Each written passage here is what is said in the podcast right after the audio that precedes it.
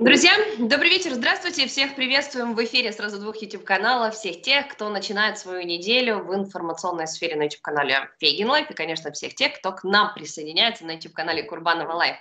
Много новостей и событий, друзья, все будем постепенно разбирать и смотреть, что же за этим стоит. Много сегодня будет про пропаганду, про выборы, ну и про войну. Вы очень просите, очень любите, с этим тоже разберемся. И все это, конечно же, в компании Марка Фейгина. Марк, здравствуйте. Рад приветствовать Алена, рад приветствовать всех зрителей канала Фейгин Live и канала Курбанова Live.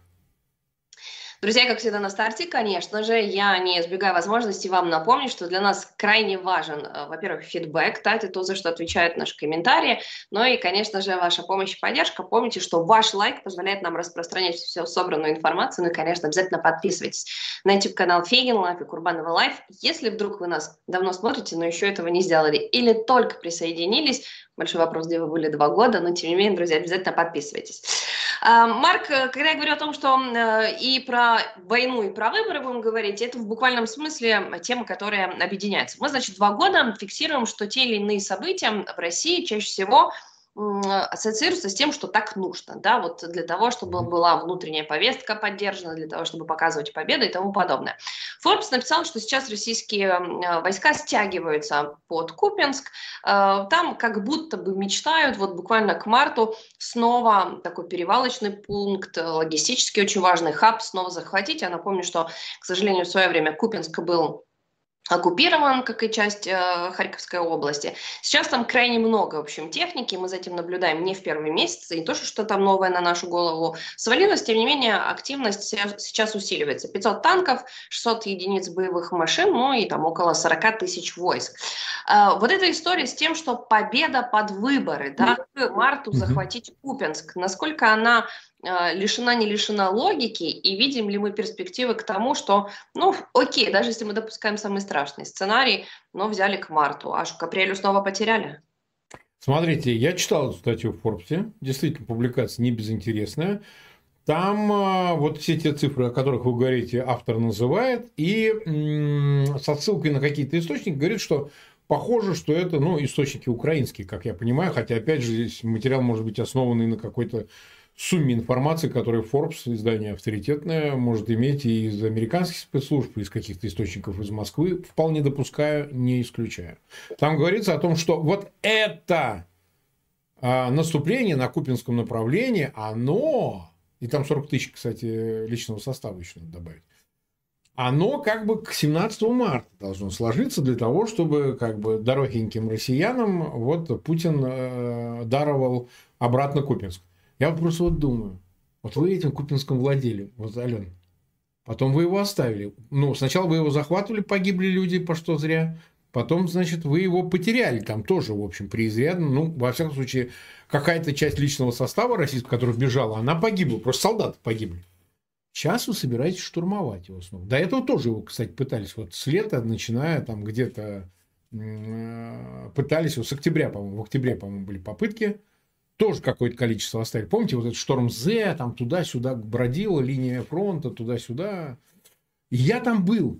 Вот в чем особенность, что я там был в ноябре в Купинске, в самом Купинске. Вот я снимал, показывал вот этот музей. То, что музей неба там написано осталось, то, что я на позиции был. Вот она администрация там гулял, я там даже записывал целый часовой э, интервью давал прям. Вот. Ну, там бомбежка началась, мы убежали.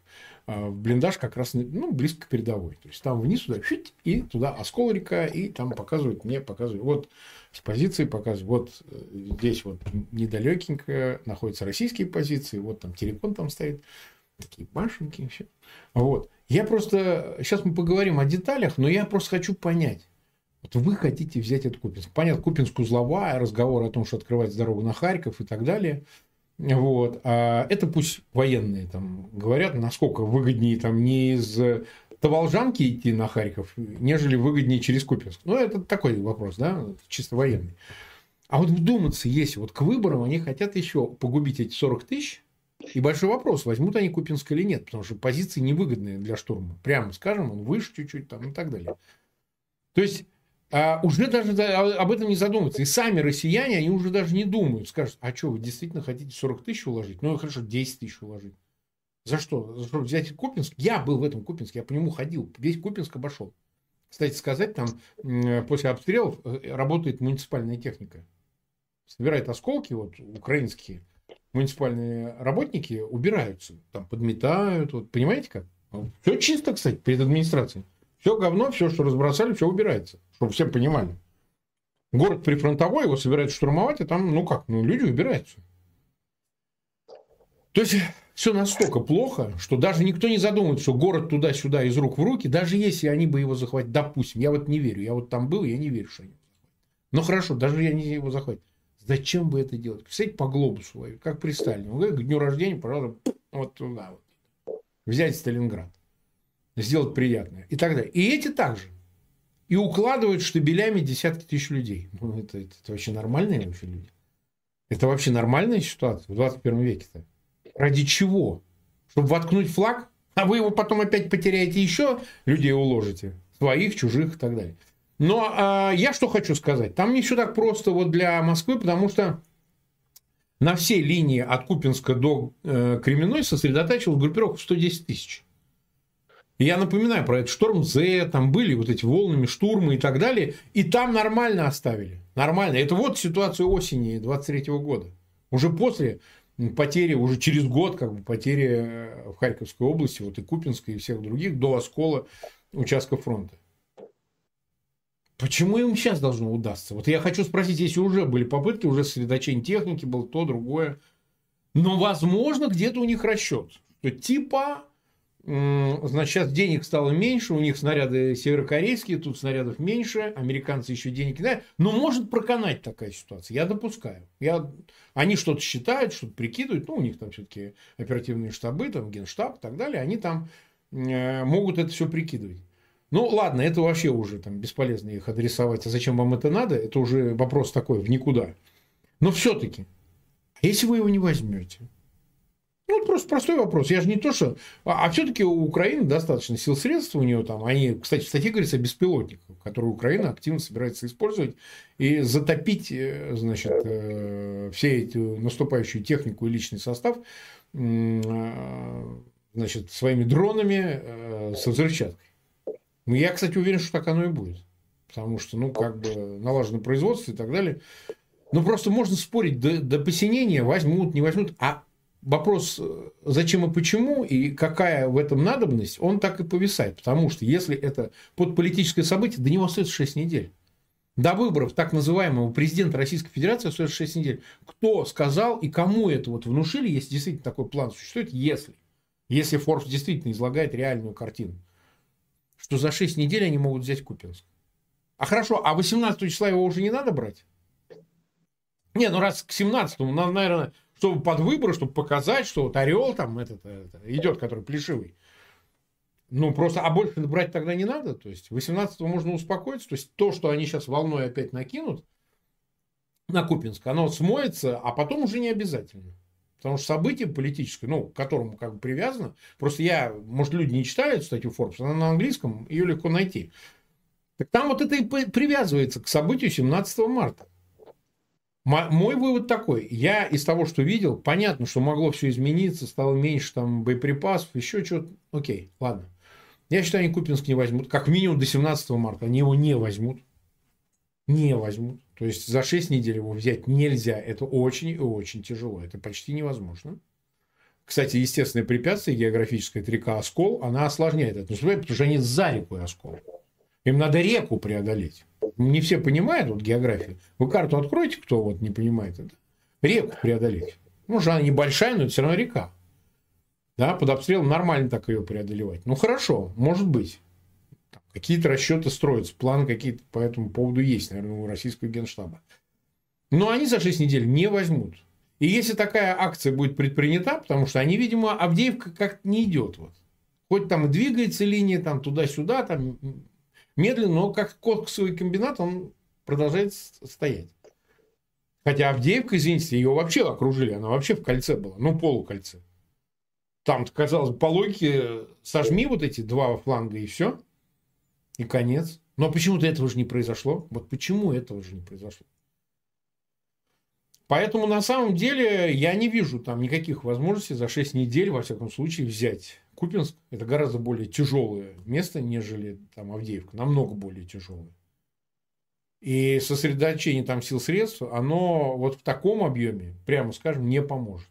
И 500 танков не помогут, и, и 40 тысяч личного состава не помогут, и все остальное не поможет. Даже там повышенное количество действительно снарядов, у них их много сейчас, благодаря Северной Корее, по-видимому, а, тоже не поможет. За 6 недель они этого не сделают.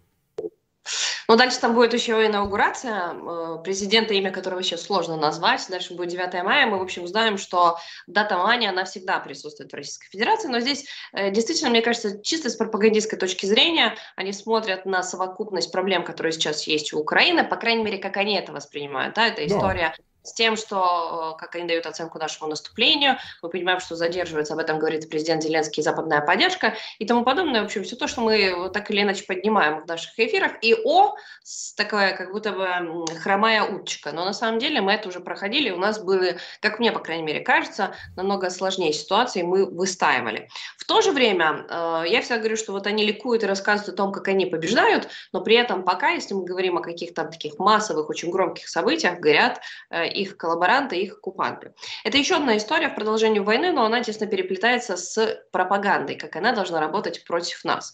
Значит, на этих выходных э, все пропагандисты в России, не только они начали кричать о том, что ну, мы же мясники и палачи, э, криптохохлы, да. если вы не знаете, как это называется Соловьев и так далее. И криптохохлы? Вот, конечно, а, а почему криптохохлы? Не я, я не знаю, связано ли это с э, финансовыми какими-то вещами или нет, но мы криптохохлы. Ну, вот он придумал это э, слово, и оно мне тоже безумно нравится, потому что оно как раз показывает, что для того, чтобы сделать нам больно, ему приходится всегда использовать эпитеты. Мы для того, чтобы сделать им больно, используем Хаймарсы. Хаймарс поработал э, на этих выходных по э, Лисичанску, временно оккупированному в Луганской области. Ну, что сделали пропагандисты? Конечно, они сказали о том, что но вот эти вот кровожадные да, укронацисты, укробанзеровцы, значит, убивают мирных людей, детей, женщин, беременных. Вот там всегда набор одинаковый, как будто бы они вот так вот, значит, передвигаются по всем оккупированным территориям. Но в чем беда? Значит, оказалось, что среди этих беременных женщин, детей, пенсионеров был министр чрезвычайных ситуаций э, да. ЛНР, самого провозглашенного королевства, то есть, по сути, военный преступник. Там были какие-то местные депутатческие горсовета, но и, по сути, это была наверное, скорее всего, очень э, классная наводка на высокопоставленных террористов и сепаратистов. Вот они горели от Хаймарса. А, Это а там меш... что, пьянка была или что? Что они там пьянка, все пьянка, да, да, да, да. А, Прям пьян, пьянка была там. Ну, потому что я подумал, ну, не чай же Вообще, там стоит. история говорит о том, что мы во время э, посещения, значит, там какой-то хлебной лавки ударили, значит, да, ходили да, да. террористы за хлебушком. Но это не мешает России уже на завтра э, созывать срочное заседание вашего любимого мероприятия, вашего любимого Совета Безопасности ООН в связи с ударом по Лисичанску. Значит, мы собираем. Мы себя обстреляли в Еленовке, мы э, обстреляли специально, как говорит военный преступник Путин Ил-76. Ну и, естественно, мы ударили по мирным людям в Лисичанске. У нас прикол такой, у нас не хватает боеприпасов, поэтому мы, эй, куда бы шандарахнуть, где больше мирных жителей. А, что стоит за этой пропагандой и насколько она эффективна? Вот это, наверное, самое главное. Они хотят, чтобы нам ничего не давали, но нам, правда, и так ничего не дают, э, и выставлять нас террористами. Получается ли это у России? Нет, вот в этой части я считаю, что нет. И, и, и не выдача этих 6 миллиардов, кстати, их в среду будут обсуждать э, в Конгрессе, так что еще, еще не вечер. Мы еще подождем среды, дадут, не дадут, но, но, но это еще так, это бабушка надвое сказала, так что подождем. А что касается действует, не действует, вот подобного рода пропаганды. Но все последние события показали, что нет. То есть она никакого чувствительного эффекта не производит. Даже когда они там визжат э, и сквертят, как я люблю говорить, в Совете Безопасности, ничего же не происходит, последствий никаких. Либо там блокируются эти резолюции, либо даже если что-то там такое и обсуждается, то эффекта такого вот пропагандистского на международном уровне не достигает. Там то, что внутри России, и здесь как-то вокруг это вообще ни роли не играет. А на Запад это впечатление точно не производит, потому что мы много из такого уже видели. И последствий у этого не было, потому что, ну как, во-первых, потому что в принципе все притупляется. Украинские потери тоже притупляются, и, слушайте, вот погибают люди от обстрелов, и, честно говоря, тоже ведь реакции, прямо скажем, никакой. А уж про ООН мы не говорим, там вообще просто Это что-то с чем-то. Там просто какая-то прям, я не знаю, коллективная оргия вместе с Москвой. Там. Они, по-моему, такое ощущение, что по вечерам не Бензи вместе с Гутиерышем такое устраивает, что страшно даже это обсуждать в эфирах. Да? Вот, учитывая, что на меня и так вон тут наезжают э, платформы. Но тем не менее, а, я чувствую, я, я считаю, что это первый фактор. Вообще, так сказать, как, чем дольше длится война, все вот эти вещи не производят уже впечатления. Это раз. Во-вторых, э, смотрите как, пропаганда все время же неуклюже действует. Ну, вот условно говоря. Ну, хорошо, вот сбили Ил-76. Ну, для того, чтобы пропаганда сработала, надо было международных расследователей пустить, правильно? Пустить э, комиссии разные, Запад, там, то, все, журналистов. А что не пустили-то? Что, не пустили? Потому что все не так? Потому что есть что сказать. В Еленовку, ну, пожалуйста, ну, вот была Еленовка. Что украинцы сами своих военнопленных убили. Так а вы что не пустили-то? Простой же вопрос. Что в этом вопросе есть такого сверхъестественного? Если бы пришла международная комиссия, независимые наблюдатели, ни с одной, ни с другой стороны, а сказали, ну да, вот мы видим последствия, мы видим причины, мы видим то, это. Тогда бы, наверное, конечно, может быть, и можно было на что-то хотя бы рассчитывать. Но не пускать-то они строго по определенным причинам, потому что знают правду, ну, какая-то часть там где-то, кто-то. То же самое и с этим ли сейчас. А давайте посмотрим, что там произошло, что за хлебопеки там такие собрались. Действительно, я когда прочитал министра МЧС, о чем он делал в хлебопекарне, да? А, что он делает в хлебопекарне? Ну, что, что он МЧС? Спасать людей, что он делает в МЧС? Так? Поэтому, соответственно, с этой точки зрения, я считаю, я полагаю, что э, эффекта это не имеет, и иметь не может и не будет. Совершенно. А другое дело, что это не значит, что они прекратят. Это будет продолжаться, безусловно. Это будет и новые такого же рода действия. Они вот надо им отдать должное. Надо и пропаганде, и Кремлю отдать должное. Вот они методичны, понимаете? Вот это мы должны признать, что они даже, несмотря на неуспех, они будут это делать, как вот морда топориком, они будут долбить. Не часто, но иногда это дает эффект. Не часто, но это дает эффект. То есть в методичности им не откажешь.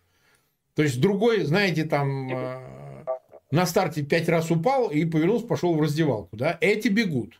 То есть факт остается фактом. Поэтому как раз э, здесь и надо учитывать, что они берут суммой. Не концентрацией, не а, точно метким ударом, а вот на отмуж по разным местам. И поэтому а, реагировать все равно надо. Вот. Э, это не значит, что не надо контратветных действий делать. Но если это действительно Лисичанск, если это действительно какая-то там хлебная, как они говорят, э, пекарня, ну, так и Украине стоит продемонстрировать, если у нее есть, наверное, теоретически какие-то доказательства обратного. Раз туда стреляли, значит, знали, куда стреляли -то? Ну, цель-то, наверное, кто-то, алло, алло, Гурмов, там вот они сейчас собираются, у них там баня, они сейчас там друг другу будут по кругу. Наверняка же оперативная информация есть. Значит, нужно эти вещи, конечно, обнародовать и говорить о том, кого убили, почему убили. Война, извините, такие правила игры. Да, но тут э, либо министр э, чрезвычайных ситуаций кого-то от Мучного спасал, хотя э, мы даже сегодня смотрели пост, я боюсь ошибиться, Кашеварова, или как-то, в общем, зовут эту военкоршу, которая написала, что она говорит, ну, ну come on, конечно, слили, они это всегда называют ждунами вооруженных сил Украины, то есть люди, которые mm-hmm. у себя дома Украине, которые, конечно, хотят возвращения украинской власти, украинской армии, а вот они, значит, ждуны, и, мол, они слили эту информацию, видимо, кафе было рядом с этой пекарней, ну, и, как всегда, там ну, наверное. объединено. Хотя действительно абсолютно жирные цели, там есть целый список, журналисты тоже подбивают итоги, сколько ликвидировано на, оккуп, на оккупированных территориях вот таких предателей. Поэтому они просто присоединились к этой общей статистике. Но в теме пропаганды, э, к сожалению, мы констатируем, что у Москвы появился, наверное, еще один э, козырь. Это то, что стало известно, что впервые туда прилетел американский журналист, большой фанат Трампа, Такер Карлсон. Мы от него да и за то время, пока он просто сидел О, да. у себя в Америке, пока он был ведущим Fox News, я напомню, что сейчас он уже это медиа, этот канал не представляет, он побывал в Большом театре, ну, и, значит, там, я так понимаю, что до конца еще непонятно, то ли ему вообще не дали возможности общаться с Путиным, то ли вполне возможно, что что-то такое может появиться. Тем не менее, Марк, не странно ли вам, да, все равно это человек западного мира, он может любить или ненавидеть Джо Байдена, он быть, может быть фанатом республиканцев или демократов, но противостояние Америки и России исчисляется годами, да, кто круче. А Россия так или иначе угрожает его родине, да, то есть в буквальном смысле. Плюс это человек, который не изгой, он очень популярен, у него невероятная аудитория, как э, в социальной э, сети X, э, раньше Twitter, так и в принципе там на различных площадках. И тем не менее он едет в Россию. И тут ты такой, что? Э, что может за этим стоять и как это может повлиять, в частности, на поддержку Украины? Потому что, конечно, за ним не буквально, но приехала и его аудитория американская. Вот смотрите, во-первых, то, что он ездит в Россию, в данном случае он не единственный. Такой, просто такого масштаба фигуры, он все-таки известный был э, телеведущий, журналист, э, вел свою программу на Fox News. Всем известно, про что была эта программа. Она абсолютно апологетическая была в отношении Путина всегда. То есть никаких там критики там или чего-то не было. Именно апологетика. И, э, значит, критика Украины, и прямо-таки испепеляющая. Вот совсем обычным пропагандистским набором, кстати сказать. Вот ничего удивительного. Те, кто из Америки живут, знают это все. Это не новость. Здесь э, пугает другое даже. Ну хорошо, есть там какие-то подобные же персонажи и в Соединенных Штатах, в других местах, которые э, то же самое делали. Прямо скажем, там есть наши так называемые бывшие соотечественники, вот это Симис, Симис, ну это чистый агент, ну вот, Симис, вот. Он там целые программы ведет на Первом канале. А, я допускаю, что Карсон поехал для того, чтобы сделать какой-то материал. Встречался или не встречался Путиным, мы не узнаем, нам не сообщат. Делал он с ним материал, не делал, я не знаю. Вот, ну, как бы, а как, а как это узнать? То, что его э, сфоткали в Большом театре, причем это появилось на ресурсе таком близком к Кремлю, но с разрешенным таким, э, это Mash, вот это Mash, Mash, как это, это все габрилянская отрыжка, это News Media, поэтому это все э, свои, это не чужие, значит, дали сфотографировать, может, дали специальную информацию, покажите, покажите. Вот. То, что Такер Карсон приехал, здесь другое должно настораживать. Ведь Карсон близок к Трампу и его окружению. Понимаете? Это, то есть не просто туда же, даже слухи ходили в американской прессе, что возможно, что ему могут предложить пост вице-президента. Такое гулял. Я не думаю, что это произойдет. Я не думаю. Но если, так сказать, даже слухи такие ходят, значит, он точно какие-то позиции в окружении Трампа имеет. Вот. Это к вопросу о том, какой Трамп сладенький и гладенький, понимаете? Вот. Трамп, конечно, Трампом, там еще другая будет история, пусть он победит, и там видно будет, и не победит, или не победит. Это уже такое, да, это все-таки демократия, какая бы она ни была. Но если он имеет такие позиции, значит, можно в этом увидеть некую а, перекидываемый мостик от, от Трампа или его окружения к Кремлю. Я никогда не понял, что Такер Карсон э, вот в этой ситуации, как вы правильно сказали, в противостоянии жесточайшим Соединенных Штатов, Вашингтона и Москвы, приезжает, чтобы просто посмотреть большой театр, или где он там, оперу посмотрел, или балет, что не знаю. А, значит, э, ну как-то вот не верится в. Совсем как-то не выглядит это так, понимаете? Явно вел какие-то переговоры, там, ладно, он что-то снимал для своего канала, явно с кем встречался, явно получал какое-то одобрение или наоборот реприманд может быть, деньги, может еще что-то. Мы теперь вправе гадать, мы вправе предполагать самое худшее. А кто просто так в Америку, о, извините, в Россию едет? Вот я не могу, я там арестован заочно, понимаете? Что? А он едет. Значит, его не то, что не арестовывают, а наоборот. А там уже сидит его этот, а, это, это, это, это, ну, из э, Wall Street Journal, этот, сидит Гершкович, Ева. Это нормально, что ты журналист американский, приезжаешь, не выказываешь никакой солидарности сидящим твоим коллегой Эваном Гершковичем, чистым американцем.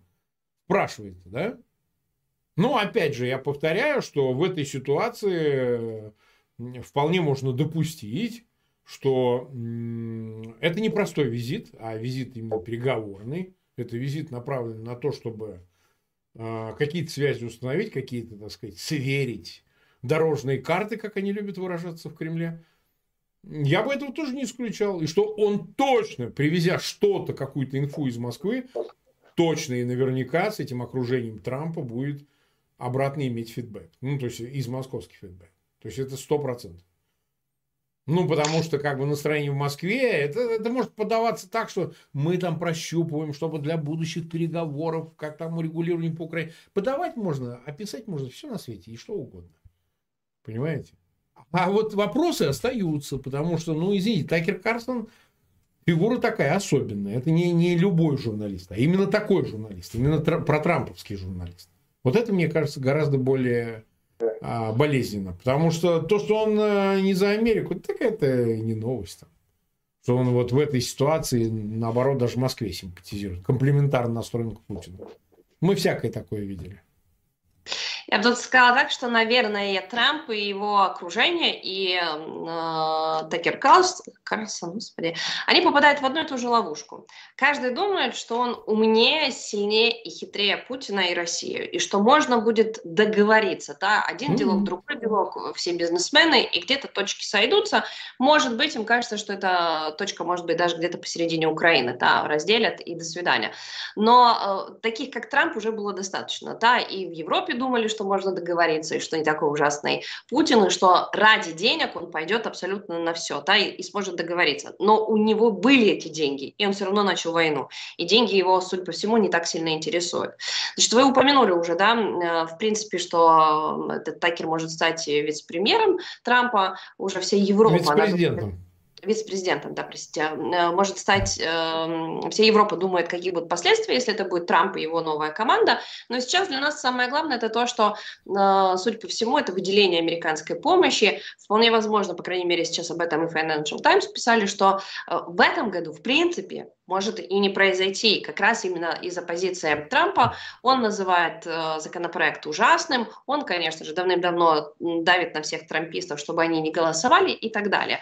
Э, и здесь очень важный вопрос. То есть мы говорим о том, что Трамп и его окружение, мягко говоря, не глупые люди, они должны просчитывать абсолютно все риски. Э, и риск это как цепочка, да, сегодня это Украина, далее европейские страны говорят о том, что они ощущают опасность, далее это э, Ближний Восток, дальше это Северная Корея и Южная Корея, то есть можно перечислять, последствий очень много. И так или иначе, даже если Трамп закроется в Соединенных Штатах Америки, рано или поздно и к американцам придут большие проблемы. Почему все это на сегодняшний день игнорируется? Неужели действительно всем кажется, что может быть план А, план Б, план С, и мы будем все это решать по мере поступления проблем. Вы понимаете как? А, в принципе, можно считать эту ситуацию абсолютно ну, такой неприемлемой, неожиданной, то, что вот с затяжкой выделения помощи. И почему? Не потому, что даже выборы, ну выборы, ладно, это отдельный вопрос, но потому что вы же сами брали на себя эти обязательства. Американская сторона брала на себя эти обязательства мы будем финансировать. И это был консенсус. Я вот помню, долго-долго и в 22-м, и в 23-м еще говорили о двухпартийном консенсусе в отношении вопросов э, помощи Украине. Ну, погодите, но это же вы сказали слово это. Не, не, не... Ну, понятно, Украина просит, понятно, Украина нуждается, понятно, что Украина воюет. С ней, ну, понятно. А, а что еще должна была говорить Украина? Нет, нам это не надо, или давай быстрее. Украина делает то, что она может, потому что нужно как-то себя защищать. Ну, погодите, американский же истеблишмент говорил о том, что да, все, Вопросов не будет никаких, мы будем до конца и так далее. А как же так получилось, что вот спустя там какое-то время, ну пусть год или там меньше, вдруг это теперь стало по-другому. Ничего, подождут, у нас тут свои дела, нужно решить сначала со стеной, с Мексикой. Причем тут Украина? Причем, какое отношение Украина имеет? Я же уже много раз говорил, что поменялась и частично стратегия, она в чем? В том, что да не надо, не надо обирать американцев налогоплательщиков, не надо увеличивать госдолг. Вот 300 миллиардов лежат. Форсируйте вопрос их э, замороженные 300 миллиардов э, арестом, изъятием и передачей Украине. Но тогда Украина будет расплачиваться из этих денег. Причем вы же можете не передавать их непосредственно в Украину, а брать оттуда деньги в оплату э, ваших поставок вооружений. Логично ли это? По-моему, это более чем логично. Украина, став жертвой агрессии, вы же признаете? Признаете. Хочет использовать средства агрессора для того, чтобы оплачивать э, боеприпасы и оружие, которым она защищается от этого агрессора. Где в этой формуле здесь что-то не так? Ой, мы демократия, мы не можем деньги забирать. Ну, а у, наблюдать за тем, как убивают, значит, украинцев, вы можете. Тоже странно, да? То есть, это такая штука, при которой адресовать претензии можно только американской стороне. Хотя вот многие говорят, а вот и так много помогали. Но где вы же взяли обязательства? Я имею в виду сейчас не, не США как таковым. Это Э, обязательства взяты властью, да, ну там, не знаю, администрацией, конгрессом и так далее. А что вы принимали тогда Зеленского, хлопали, аплодировали, он перед вами выступал. Все вот как один, будем... тот же э, Сенат, почти тот же Палата представителей. Тогда совершенно непонятно, а что стоит ваше слово тогда, если вы его даете, а потом, значит, берете такие паузы. Я надеюсь, что до этого до всего не дают и в среду проголосуют. Я надеюсь. Чтобы снять эту... Ну, мы надеемся. Я не говорю, что это будет. Сейчас уже ничего невозможно прогнозировать. Ждали вообще осенью. Если этого не произойдет, будем обсуждать, почему не произошло, что не произошло и так далее. Но в принципе, сама постановка этого вопроса, что а, в принципе его надо решить как можно быстрее, чтобы прекратить, помимо проблем, которые возникли у Украины с дефицитом боеприпасов, еще и проблему вот этих претензий к США. А если Трамп придет, который заявляет о том, что пусть сами себя защищает Европа, что это они до 2% не дотягивают из бюджетов на финансирование НАТО, ну и вот эти все эти проблемы, которые сто раз обсуждались. Но, погодите, а что же тогда делать Европе? А что тогда Украине делать? То есть, если с себя снимается вот этот груз вот этот, международного жандарма, которого он вообще не является. Потому что, знаете что, это вообще не жандарм. Это какой-то, я не знаю, значит, спящий полицейский, лежачий полицейский, даже вот так лучше сказать. Лежачий полицейский. США в нынешнем виде это лежачий полицейский. Вот, по которому все катаются, кто не лень. Он даже хуситы и то троих убили, понимаете? Что это, что это за жандарм такой? По которому кто э, на любой скорости. Ну, не важно. Но общем, смысл здесь в том, что э, понимания-то, видимо, нет. Настолько, чтобы они озаботились как раз помощью Украины в степени решающей. Потому что вот мы демонстрируем уже фотографии в пустыне Махавы, где стоят эти все бесконечные сотни километров, сотни километров техники американской, которая еще в прежние годы холодной войны вся создана и лежит там и разлагается эта техника. Ну, стоит. Там и танки, и бронетехника, и самолеты, там все есть. Ну, просто все алогично. Наверное, в каких-то средах ощущение приближающегося ужаса или там ужаса без конца, оно есть. И понимание о том, что Москва не остановится, тоже уже, мне кажется, гораздо в большей степени овладело умами людей на Западе. Мне кажется. Потому что, ну, Извините, война длится два года, так а что ей не длится 20 лет тогда по этой логике? Так а 20 лет можно воевать и с Украиной, и с Европой, и с кем угодно. Ну, по этой логике, я еще раз повторяю. Тем более, что чем дольше Москву, Москва тянет эту войну, она еще и э, демонстрирует вот этой, той стороне союзников, там, от Китая до значит, Тегерана, там, Северной Кореи, Пхеньяна и так далее, что а так можно, смотрите, мы можем, и никто ничего с этим не может сделать. Можно тянуть войну сколь угодно долго. И это очень настораживающе. Это очень такой неприятный сигнал.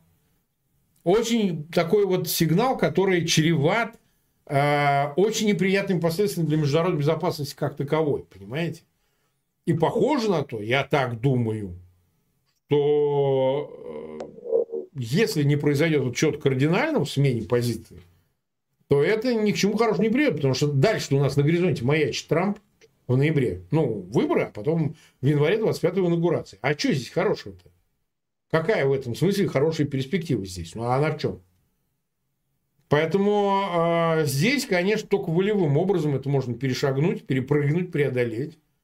И дать, собственно говоря, возможность не просто Украине там, защитить свою безопасность, защитить свой суверенитет, а, собственно, оттянуть, отодвинуть перспективу э, столкновения уже военного, непосредственного, которого так хотели избежать Западу и НАТО с Москвой.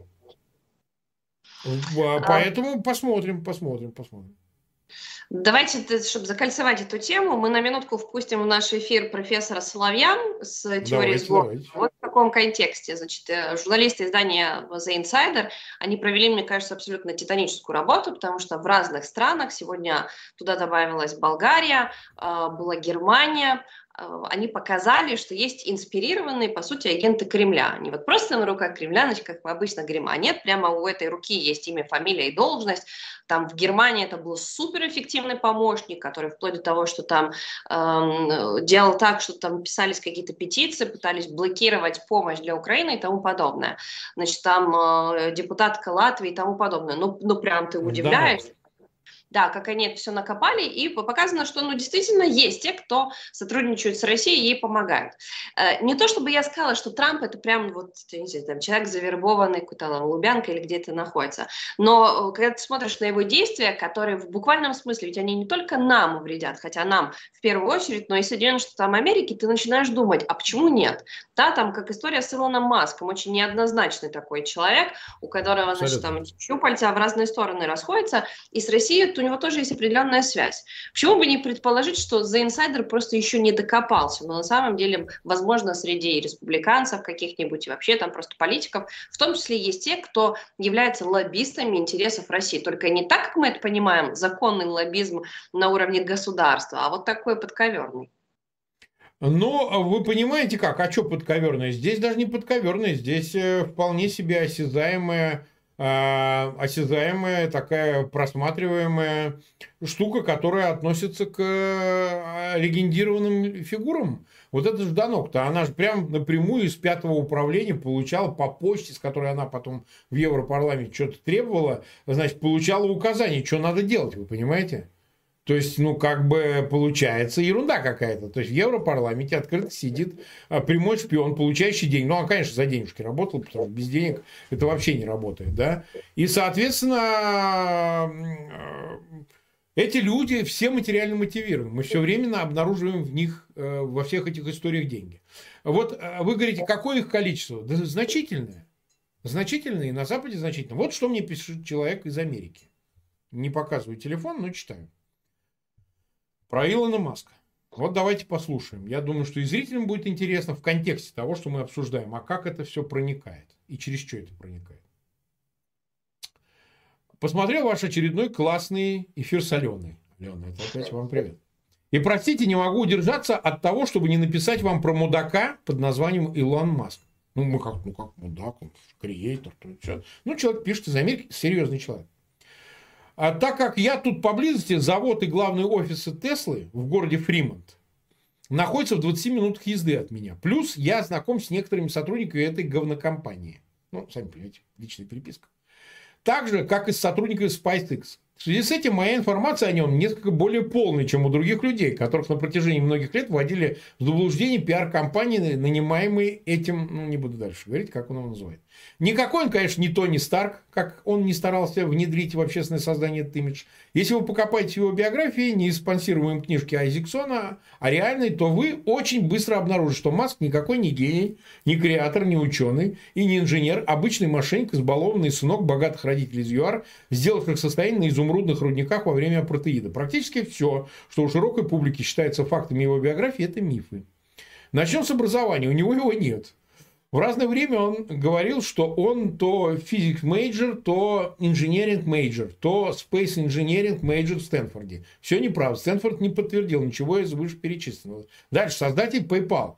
И тут соврамши никакой PayPal он не создавал, просто дал папиных денег создателям платформы и примазался к ним. После чего был оттуда, ну, я выражение опускаю некоторые, оттуда выгнан за профнепригодность, потому что пытался вместо нормальных общепринятых серверов на базе Linux не внедрить там, ну, тоже опускаю, Windows сервер. Tesla. И тут тоже наврал. Опять же, дал двум реальным создателям Tesla, Мартину Эберхарту и Марку Тарпинингу денег на работу над прототипом, за счет чего просто купил себе титул кофаундера, после чего Мартина и Марка выдавил и стер их имена из истории вообще, объявив себя создателем Теслы. SpaceX – это вообще мутнейшая контора, существующая только за счет госконтрактов. Э, обычный российский олигархический схематоз, когда прибыли идут э, ему самому в карман, а убытки, которые до хера, потому что, как и все остальные его компании, SpaceX убыточен, покрываются за счет бездонного американского оборонного бюджета. Также советую погуглить историю с компанией Solar City. Там вообще, ну, слова не опускаю, достойно лучших ФБКшных расследований. Думаю, после этого вам станет понятно, почему он так лежит в жопу. Э, мне э, Маск неоднократно обвинялся в манипулировании ценными бумагами, так называемым pump and dump, а также введении в заблуждение акционеров. Как я уже сказал выше, ни, одного, ни одна из его компаний, включая несчастный Твиттер, не является прибыльной. Вся прибыль рисуется на бумаге. Так же, как и его состояние, оцениваемое в 200 миллиардов. Это все по большей части воздух. Маск – мегаломаньяк, прожектор и бездарность. Ну, это личные оценки, я их опускаю оказавшийся в нужное время в нужном месте и купивший себе фальшивую биографию. Достаточно вспомнить его идиотскую идею бурить тоннели под землей, по которым на специальных платформах должны были перемещаться Теслы. Кстати, про Теслу. Это ужасное по качеству машин дико переоцененное говно, собранное во Фримонте на коленке с помощью отверток. И это не шутка, особенно третья модель. У первых троек отваливались двери и колеса в течение нескольких дней после покупки. Таких случаев вагон. Погуглите. Любой другой электромобильный стартап Rivian, Lucid или Polestar в миллион раз лучше. Я уже не говорю про нормальных автопроизводителей типа Porsche Туканы или Audi и Tron. Именно тогда, кстати, Тесла была на грани банкротства. Именно тогда это, именно тогда Маск влез в долги к саудитам и правильно, к РФ. И лично к Путину. Потому что помимо банкротства Москву грозила еще и тюрьма за финансовые махинации. С тех пор они и поют дуэтом про Крым и прочее. А Маск по уши в долгах. Вот, какой там Марс. Он, э, если бы у него были реально 200 ярдов, несусветная сумма, он не клянчил бы с ракет на покупку Твиттера, потом не найдя, не пытался бы спрыгнуть со сделки и не закрывал бы ее потом под угрозой суда с Дорси. Дорси владелец Твиттера. А наличность из, из России поступает исправно. А, ну и так далее, и так далее. Я там еще много чего сказать. Все это, конечно, очень а, утрировано, и личные оценки опускаем, потому что, ну, я все равно считаю, что Маск многого добился, и в смысле технологий он дал, создал э, э, и в смысле SpaceX и других много технологических прорывов. Возможно, его инженеры создали, но сейчас это уже не важно, там сказать, какой он был. Любого, так сказать, э, первопроходца, пионера такого всегда обвиняли, и это всегда существовало. Но то, что нас интересует, действительно вот эта финансовая сторона. Ты можешь быть замечательным организатором, управленцем и даже изображать из себя инженера, но без денег ты ничего не сделаешь, понимаете? Бабки – это все. Бабки – это воздух, которым дышит человек, э, занимающийся технологией. Ну, не может он. Перекрыли воздух, и все, и кислорода нет. И любой человек, э, понимающий масштаб, э, со мной согласится. Я все-таки склонен думать, что Маск все-таки тоже повязан чисто по бабкам. Чисто по деньгам, и, и это показательная вещь. И в малом, и в большом Россия действует деньгами. А что, он идеологически сочувствует Путину? С чего? Он что, коммунист, что ли? Или что? Как это было там? Евреев-коммунистов вербовали, и они, так сказать, бомбу относили. Вот в связи с последним фильмом «Оппенгеймер», хотя на самом деле там представляется так, что Оппенгеймер агентом не был, но говорят, все-таки агентом он был. Понимаете? То есть его все-таки вербанули. Уж там это уж второй вопрос, как и что. Поэтому на самом деле все эти случаи, они полнятся как раз именно количественно, потому что просто-напросто у России, у Путина, конкретно не у России, бездонная бочка денег. На него работает 140 миллионов рабов, которые создают прибавочный продукт. Причем понятно, что это в основном в сырьевой сфере, в сырьевой области. И он может им распоряжаться как Карабас-Барабас. Ну, или как маркиз Карабас, э, который там в виде котика бежит и говорит, это что маркизу Карабасу, говорит, принадлежит. Потому что никто за него не спросит за эти деньги и так далее. И поэтому Путин, который считает, что лучше профинансировать Маска, чем социальные выплаты, значит, вот этим несчастным, которые у, Крым, у Кремля стоят, женам там этих мобилизованных или еще кому-то, или там с пенсиями что-то решать, это просто натура Путина, это его э, понимание, как действует мир, как все работает. И смотрите, это же работает. От рядового депутата это Жданок от Латвии в Европарламенте и заканчивая каким-нибудь креатором такого глобального масштаба. Тони Старком, понимаете? Да потому что я, говорит, железный человек. Ни хрена ты не железный, ты бумажный человек. Из вот этой валюточки, понимаете, твердый. Поэтому на самом деле ничего здесь такого э, сверх э, естественного нет. Все вполне прогнозируемо все поддается анализу. И в этом смысле мы еще много каких вещей увидим. Потому что э, власть в России, Кремль, он вынужден так или иначе все свои силы задействовать. Как я всегда говорил, не надо искать агентов там, где их нет. Понимаете? Агента если уж вы начнете копать, то первичным его признаком является его публичная позиция, когда мы говорим о публичных людях. Да, вы можете копать и выяснить, что он совсем не агент, и никто его не финансирует. Вот у него такое представление о жизни. Он так видит мир, как сказал художник. Но вы сто процентов обнаружите агентурную связь или там, я не знаю, зависимость и так далее у того человека, который заявляет о каком-то хорошем Путине, о том, что Украина не такая, с неизбежностью. А если он публично себя так обозначает, он точно может оказаться агентом. Понимаете? То есть, если он агент, то это точно будет его публичным заявлением. А не наоборот, что он скажет, я как ненавижу Путина, вешать всех, да, а вдруг окажется, что он агент. Вот вы знаете, но если такое и бывает, если кто-то под прикрытием вот такое изображает, это вообще единицы, если мы говорим о публичных людях. Для этого нужно все-таки иметь соответствующую позицию. Это лучший признак для аттестации. А, у Тони Старка был свой Путин, там был Танос, который захотел да. захватить весь мир, поработить людей, убить часть людей, он это сделал. И Тони Старк не пошел на компромисс. Он не сказал, что нужно отдать там Крым или Донбасс, потому что Танос очень сильный. Он пожертвовал своей жизнью, спасая, защищая человечество. Вот, собственно, большая разница между прототипом и копией с Алиэкспресс. Но что удивительно, значит, когда мы говорим с вами про этого Такера Карлсона, э, ну, он же должен быть за свободу слова, а в России ее нет. Илон Маск за технологические какие-то развития, за бум науки, за то, чтобы наука да правила... и за свободу тоже. За, да. Условиях свободного обмена можно что-то создавать. Вместо этого сейчас в России, значит, там, ну, это, по сути, последняя такая тема, анонсирующая интересное, наверное, событие на, на март. В России с 1 марта вступит в силу запрет на средства обхода блокировки, да, так называемый VPN. На сегодняшний день, насколько я понимаю, большинство социальных сетей, типа Instagram, Facebook, они работают у россиян через VPN. Это возможность заходить на какие-то недружественные сайты и тому подобное. Вот сегодня, собственно, э, Мизулина э, это анонсировала, что с 1 марта это все, в общем-то, эта лавочка закроется. Но я так себе подумала, тут как бы выборы на носу, да, тут еще что-то может происходить. И, конечно, в идеале прикрыть э, весь интернет, и чтобы заработал суверенный российский. Э, я только надеюсь на анонс каких-то важных событий, Марк, или это то, что планово идет, ну вот там с VPN они давно борются, и сейчас, наверное, хотят поставить точку.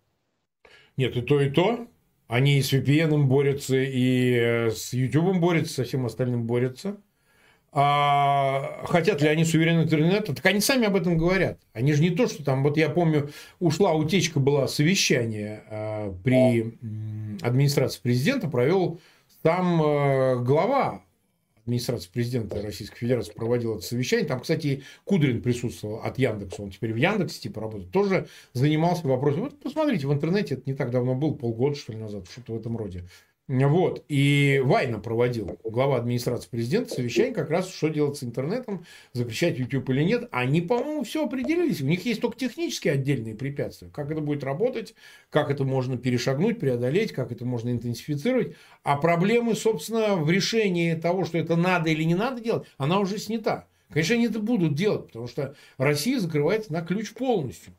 У нас тут еще продолжаются вот эти дискуссии бурные. Вы даже не следите, наверное, за ними, Алена. В связи с Надеждиным, с выборами. А вот это... Да я вам больше... Там уже появилась среда, которая говорит, мы выиграем в первом туре.